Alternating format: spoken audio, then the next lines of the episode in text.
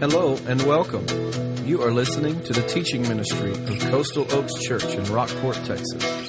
It is our hope that you will be encouraged and that your desire to follow Jesus Christ will be challenged and strengthened as you listen to this podcast. For more information on location, service times, and what to expect on your next visit, go to coastaloakschurch.org. Now grab your Bible and study along with us as you listen.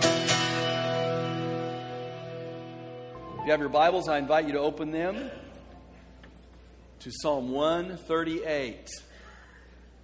Psalm 138.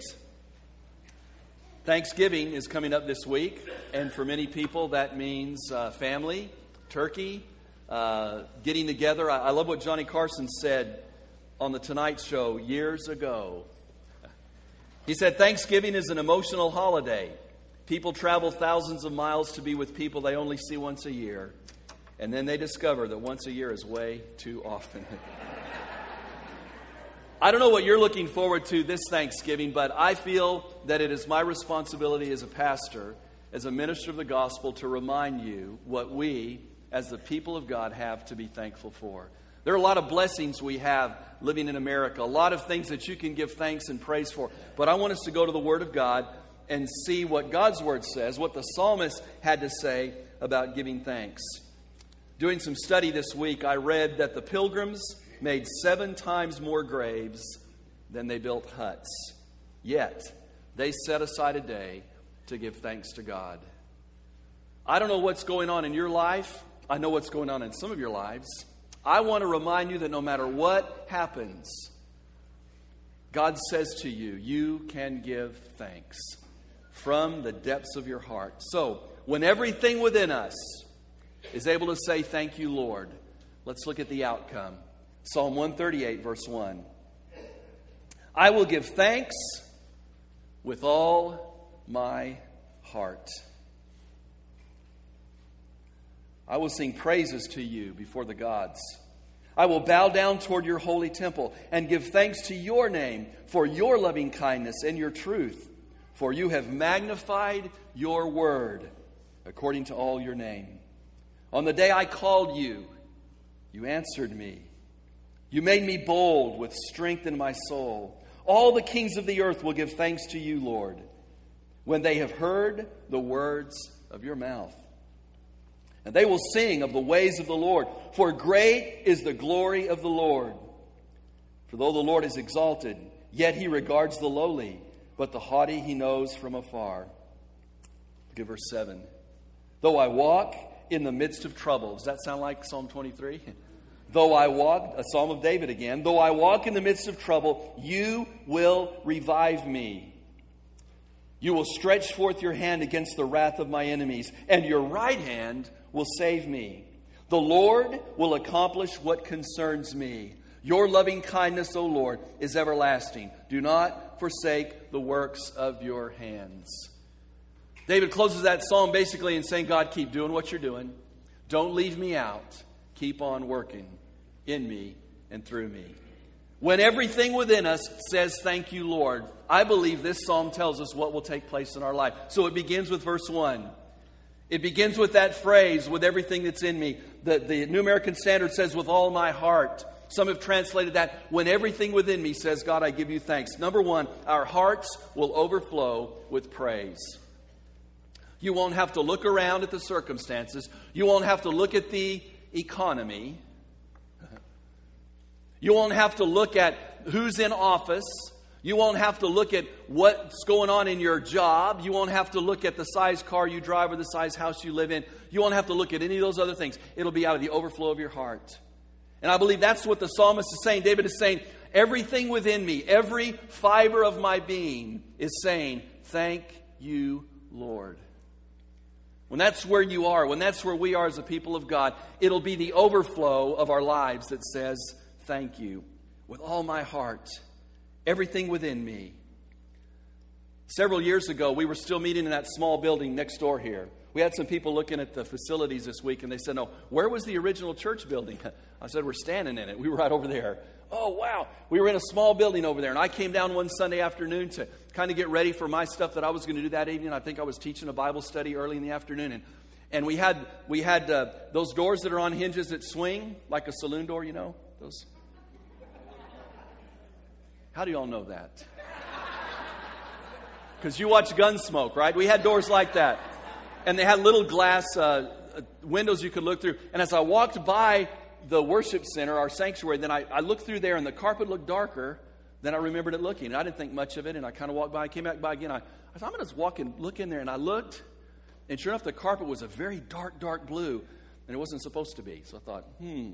I opened the door, and I realized the carpet was very dark, dark blue because it was very wet. And so I looked, and my eyes went up like this, and I got up to the baptistry, and the baptistry was flowing like a waterfall down the sides and out and under the stage and, and creeping out the water everywhere. That was fun. I called some folks and said, Help. And we all showed up with our shop vacs and we cleaned up that water all after. We got it and the carpet survived. We, we made it through that. But, but there was an overflow. Why did that happen? Because somebody left the tap on. Took a nap Sunday afternoon, I think. It wasn't me.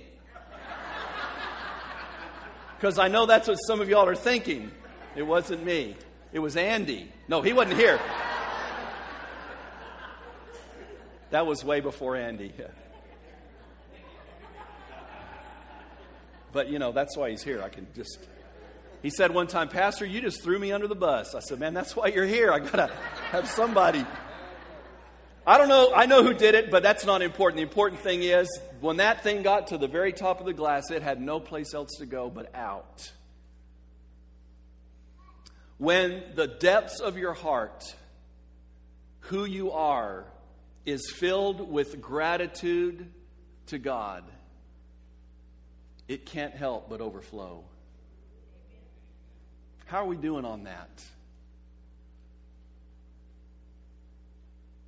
I, I think more than we should, what overflows is junk. What overflows is what's not right, what's not going well. Oh, God, give us hearts that are so full of thanksgiving and gratitude that it just spills out. Don't you love being around people like that? Man, I look for those people because I are not one of those people. I look for people who overflow with thanksgiving. I am an, y'all fill in the blank, Eeyore. Thank you very much. That's my personality. It's a good day, but it might rain later. You know, that's me. That's, that's who I am. So I long for people who overflow with thanksgiving. That's my prayer. God, give me that heart that overflows with thanks. Number two, if that is my heart, this is what will happen. The rest of this message is looking at, at David's overflow. This is what happened in his life. First of all, he will cherish God's word. Number two in your outline, if my heart is overflowing with thanksgiving, we will cherish God's word. Look at verse 2. I will bow down toward your holy temple and give thanks to your name for your loving kindness and your truth. For you have what? Magnified your word according to your name. You have magnified your word. The New Living Translation says, Your promises are backed by the honor of your name. The psalmist says, David says, When my heart is filled with thanksgiving, there will be a, a magnifying of the word of God. I will cherish it, I will delight in it, I will long to spend time with God in His Word. And when He speaks to me, I cherish it, I cling to it. I watch folks who buy brand new cars, and I can always tell which ones those are because they park them way out. way out. Out from away from everybody else. And sometimes they'll park them kind of like this side, kind of catty corner, so nobody can park next to them. Why? Because they don't want those little dings in the door. I was shocked one time. I drove to the top of a parking garage at one of our malls in Corpus Christi and got to the top, and there are all these brand new cars out there parked away from everybody else. What pains people go to when they cherish something to protect it from getting dinged. The folks, we don't have to protect God's word from getting dinged. It's been shot at. It's everybody and his brother has tried to do something to the word. God's word is sure, it's true. It, it doesn't need us. God doesn't need us to preserve his word. But when I am overflowing with praise, the outcome will be I will cherish the word of God. It will be magnified in my life. Have you ever been in a place where God spoke to you and you didn't hear him because you were so focusing on the negative and the junk in your life? And you get to that place through the trial or the struggle, and you realize that, that maybe you need to have your eyes on him, and immediately God reveals truth to you. What's happening there? You get your eyes off the circumstances, and you begin to look at him, and that's when his word is magnified in your life. And you begin to cherish it. Some of you haven't heard from God in a long time. Now, I've never heard him audibly speak. I've never heard his voice, but I tell you what, when he gets hold of my heart, I know it. Dallas Holm used to sing a song Jesus got a hold of my life and he won't let me go. Got a hold of my heart and he won't let me go. When, when he has my attention, I hear his, I hear his voice deep in, in my spirit. When was the last time you had that? It might be that you haven't heard from him in a while because you're not cherishing his word, because you're focusing on the stuff of your life. Folks, we've all got stuff, don't we? I've, I've uh, observed over the years of 20 something years of preaching that if I could just prepare a sermon in a vacuum where I didn't have to hear stuff and I didn't have to be involved in junk and I didn't have to hear the nya nya and all that stuff that might go on or, or have the stuff that's going wrong in my family, if I could just, God, just put me in a vacuum and it's just you and me and your word, man, I could come up with some good sermons. But God chooses not to do that. You know why? Because preaching is, is God interacting with me through His Word, through the life of the body. And, and I, though I struggle sometimes to close out the stuff that's going on around, when I focus on who God is and what He's done, His Word is magnified to me and I cherish it. It's an outcome of an overflow of praise, an overflow of thanksgiving. Number three, when our hearts are full of thanks, when everything within us says thank you. Number three, we will acknowledge answered prayer. Number three, we will acknowledge answered prayer. Look at verse 3.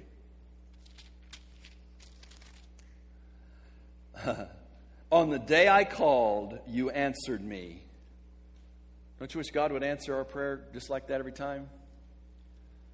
On the day I called, on the day I cried out, on the day I said, God, I need you now, you answered me. Now, he does often. Sometimes he says yes, sometimes he says no, sometimes he says later, wait, not yet, however you want to say it.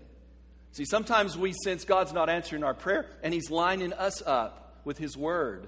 He's lining us up with his heart. Some people say, well, was God waiting to change his mind about something? No, he wants us to pray through things so we'll get to where he wants us.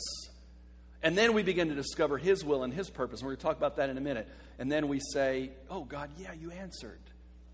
When I have a heart where everything within me says, Thank you, Lord, I acknowledge answered prayer all around me, everywhere I look. The Bible says in Isaiah 59, I love this verse. It's the first verse. Behold, the Lord's hand is not too short that it cannot save, nor is his ear too dull that he cannot hear. God hears, and his arm reached out to us shows his concern. My heart's full of thanksgiving and gratitude. I'm sensitive and I recognize God's answered prayer all around me. Do you see those? Do you acknowledge those? Or are you focused on the stuff of life and you miss what God's doing? Number four, when everything within us says, Thank you, Lord, we will acknowledge God's hand in our lives. We will acknowledge God's hand in our lives. Look at verse 7. Though I walk in the midst of trouble, you will revive me. You will stretch forth your hand against the wrath of my enemies, and your right hand will save me. I love that.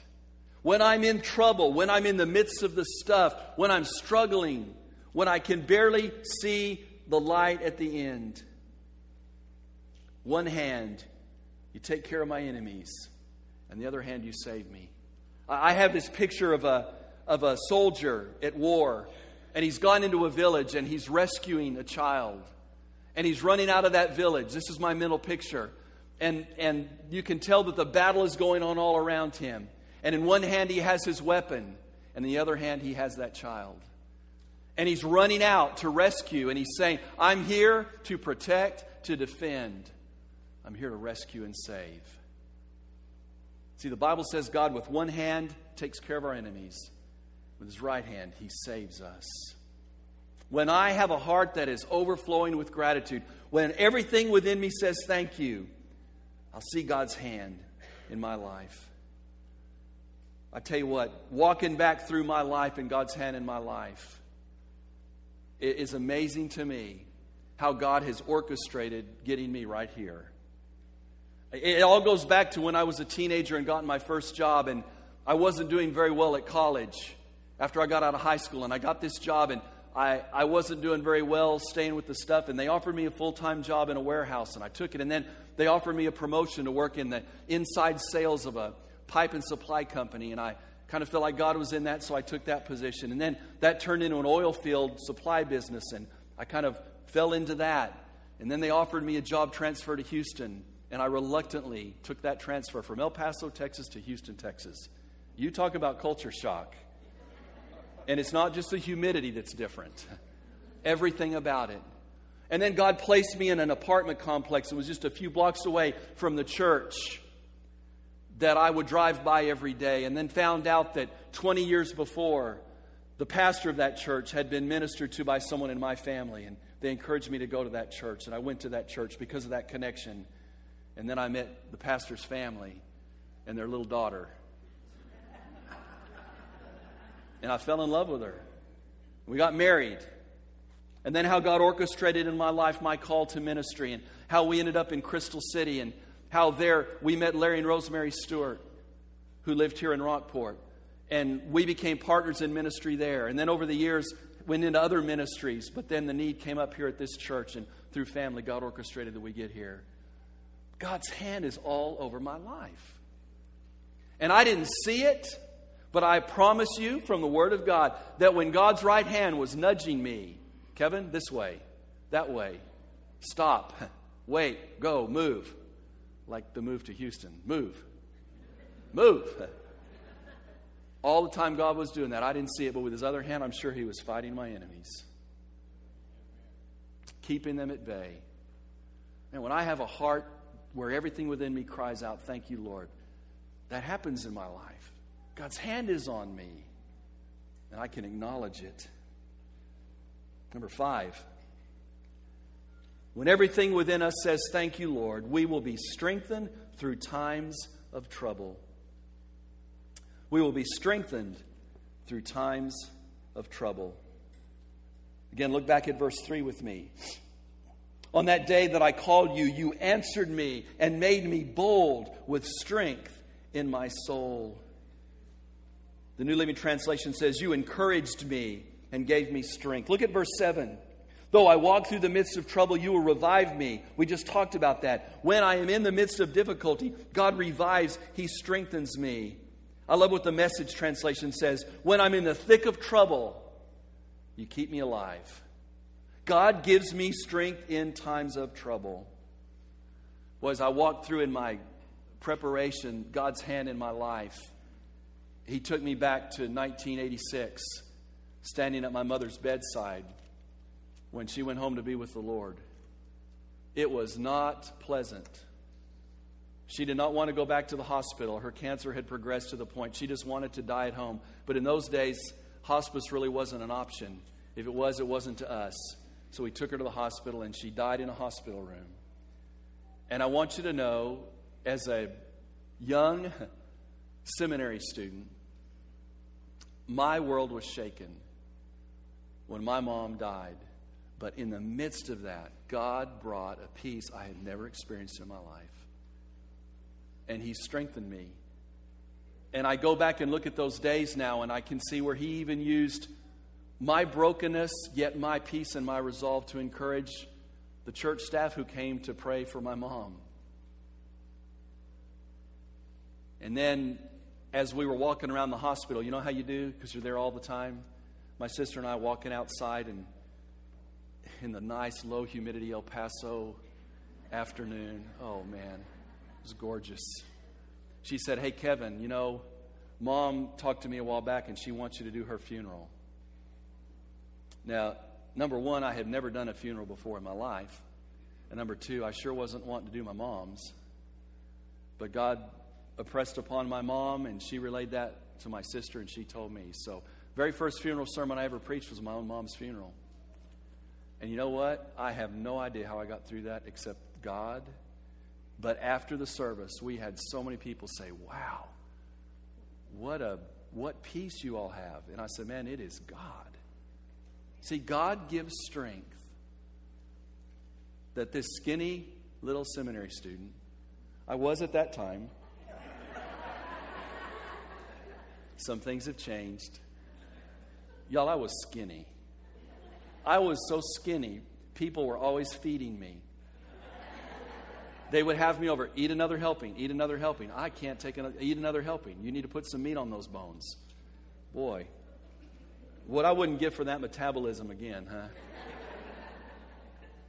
this skinny seminary student was able to walk through literally the valley of the shadow of death with my family and be strengthened. Folks, He'll strengthen you. I'm just looking around the room. So many of you I've walked through death with, family members, friends, and we've seen God's presence and strength in those moments. Isn't that a good thing? When my heart overflows with praise, when everything within me says, Thank you, Lord, man, He strengthens me in times of trouble. By the way, I had never seen anyone die till that moment when my mom passed away. And I had to go out and tell the rest of the family she's gone.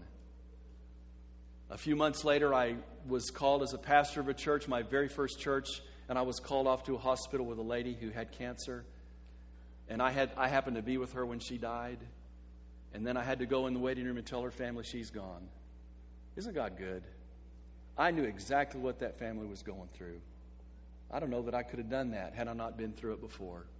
But God gave me strength. Number six, when everything within me says, Thank you, Lord, we will live life to the fullest. We will live life to the fullest. Jesus said in John chapter 10, I came that they may have life and that they may have it in abundance. Look at verse 3.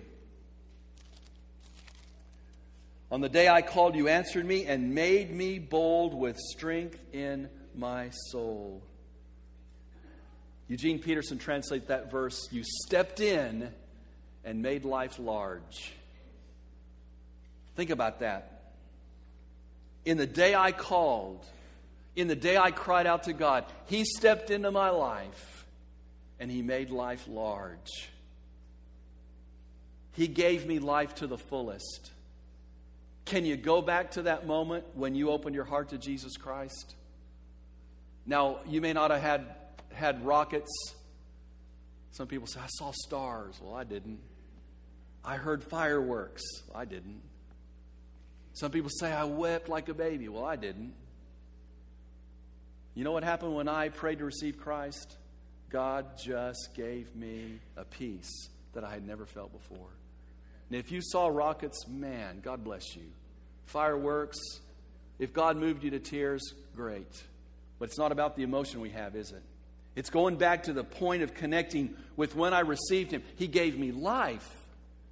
I experienced what it was to turn from death to life. We had the team impact here last Sunday night, and they presented the gospel. I thought they did a great job of presenting the gospel that it, means you're going to surrender your life to Christ. You have to turn your life over to Him. And they gave the call to respond, and 14 people walked the aisle and stood here in front of the church, and they were given a standing ovation. By the way, by a bunch of folks, many who were unchurched, who got to celebrate their decision. That moment that those people prayed, they were given life, and life abundantly. When my heart cries out, Thank you, Lord I'm in touch with that moment where, by the grace of God, I receive the Son of God and the Spirit of God came to live within me. And I was given life to the fullest. Tell you what, I've had some moments in my life where I've looked out and said, Man, this is living. I can remember as a kid sleeping on a mountaintop right across from Guadalupe Peak and El Capitan, the highest point in Texas.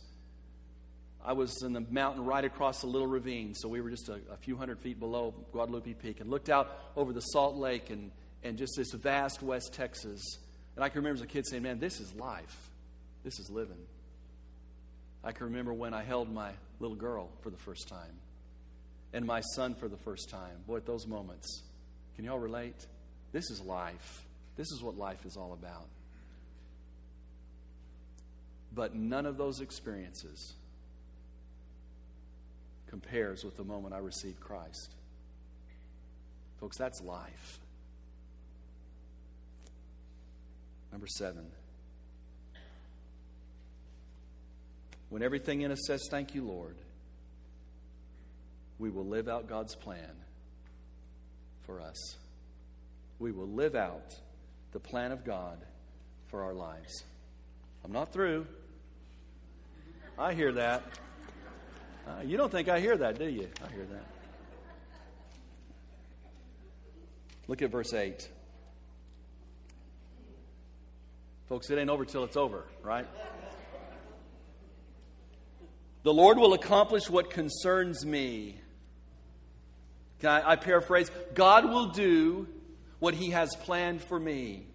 Your loving kindness, O Lord, is everlasting. Do not forsake the works of your hands. God will accomplish what concerns me. He will work out His plan for my life. Okay, show of hands. How many of you had a plan for your life at some point? You had a plan, okay?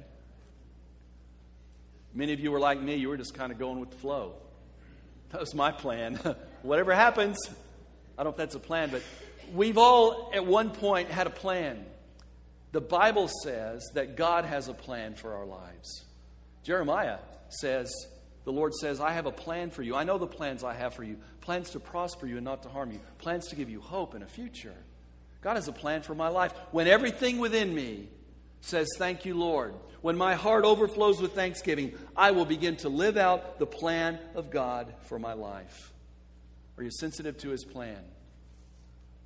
This week I heard Gordon Fort, who is a vice president with the International Mission Board, share a story. When he was a missionary in Botswana, his mission team began an outreach to the Kalanga people in Africa. And a friend from that Kalanga tribe had come and they had met and they decided, let's go back and share the gospel with the chief of this tribe. A couple hundred thousand in that people's group, in that Kalanga language. So he had a real burden for his people, so he gets his missionary, Gordon, and they go back to the tribe. And Gordon is walking with his friend from the Kalanga tribe, Benjamin, and they're going there to meet the chief. And Gordon says as he walked by this cattle pen, he saw out of the corner of his eye a peasant woman milking a cow. And he said, God just pricked his heart a little bit and says, Gordon, you need to share Christ with her. And so he told his friend Benjamin, Hey, Benjamin, let's go talk to her. And Benjamin said, Oh, no, we can't. She's, she's, she would be so embarrassed if two men came to her, and that culture just wasn't done. We can't do that. That would not be appropriate. Let's go talk to the chief. So Gordon walks a few more steps. He says, God pricked his heart again. And he says, Benjamin, we really need to, I just feel like we need to go talk to her. He said, No, she's an, she's an ignorant peasant woman. She will not understand us. She will not accept us. It won't be good to do. It's inappropriate. Let's go talk to the chief. So they walked a few more steps, and Gordon said, No, we really need to go talk to her. So he convinced Benjamin to go. And so they go to the woman, and, and Benjamin says a few words in the Kalanga language, and the, the woman responds. He greets her, and she comes out of her little cattle pen and stands there by the fence. And Benjamin says in her language, We would like to share with you our story. Would that be all right? And the woman acknowledges. So Gordon, the American missionary, speaks in his Botswana language to this Kalanga villager who translates it into her language. So it's, it's, it's this Botswana to Kalanga to the woman. And she goes through and he, he asks her, when he finishes sharing his story through the interpreter, in the Botswana language to the Kalanga language. Would you like to receive Jesus as your Savior? And the woman indicates that she would. And so Benjamin, in his own language, led her to receive Christ. And after she prayed, she looked at Gordon and said in perfect English a few words to him. And he said, It's a miracle. She didn't he spoke English. It's a miracle. And here's what she said. Don't miss this. She said, I have a master's degree from the University of Oklahoma. She said, I'm in charge in our capital city of a certain area of, of industry there. She said, I've just taken this break to come home and help my parents with the chores around their farm. And I saw the two of you walking, and I saw you turn aside several times. And I said in my heart, if they would take the trouble to turn aside and come and talk to this peasant woman, whatever they have to say must be the truth, and I will listen. And she opened her heart to Christ. Why? Because they were sensitive to God's plan for their life. And let me tell you something. That woman came to know Christ and she became a leader in the church in that community. Because someone was sensitive to the plan of God. Just like God's hand on my life to get me right here. God's hand was using Gordon and Benjamin to share Christ with that lady. God's hand is on our lives. When we get so consumed with how things aren't good, when we read the newspaper and watch the news, sometimes when we look at our family situation and our pocketbook, we forget God is good and great and mighty and awesome, and everything within us should cry out, Thank you, Lord. But when we get so consumed with all that stuff, we miss God's plan for our life. How many Kevins are there that God's going to bring into your life that He wants you to, to help nudge, to share Christ with, to invite to church? How many people like that woman are there that God has stirred their hearts? And all He's waiting for is us to get involved in His plan. When we are thankful, it seems like God has a way of using us. Let's pray together. Heavenly Father, today we give you thanks that your word is truth without error. And I thank you, Lord, that as the psalmist has declared, with all his heart he gives you thanks, and we've seen clearly in your word the outcome of that. Lord, I give you thanks. I pray that we would be the kind of people who would live lives of gratitude and obedience to you, to your word, to your truth. Oh God, get our eyes off the stuff. That stuff that pulls us aside, that drags us down. And Lord, put our eyes on you the giver of every good and perfect gift. That we may see it comes from you, that we may acknowledge answered prayer, that we would hear you when you call, that we would respond in obedience, that we would be a part of your plan. God, do that with your people. And Lord, for those who are here this morning who've never discovered your plan for them, I pray that today would be the day they'd open their heart for, to you and receive Christ as Savior.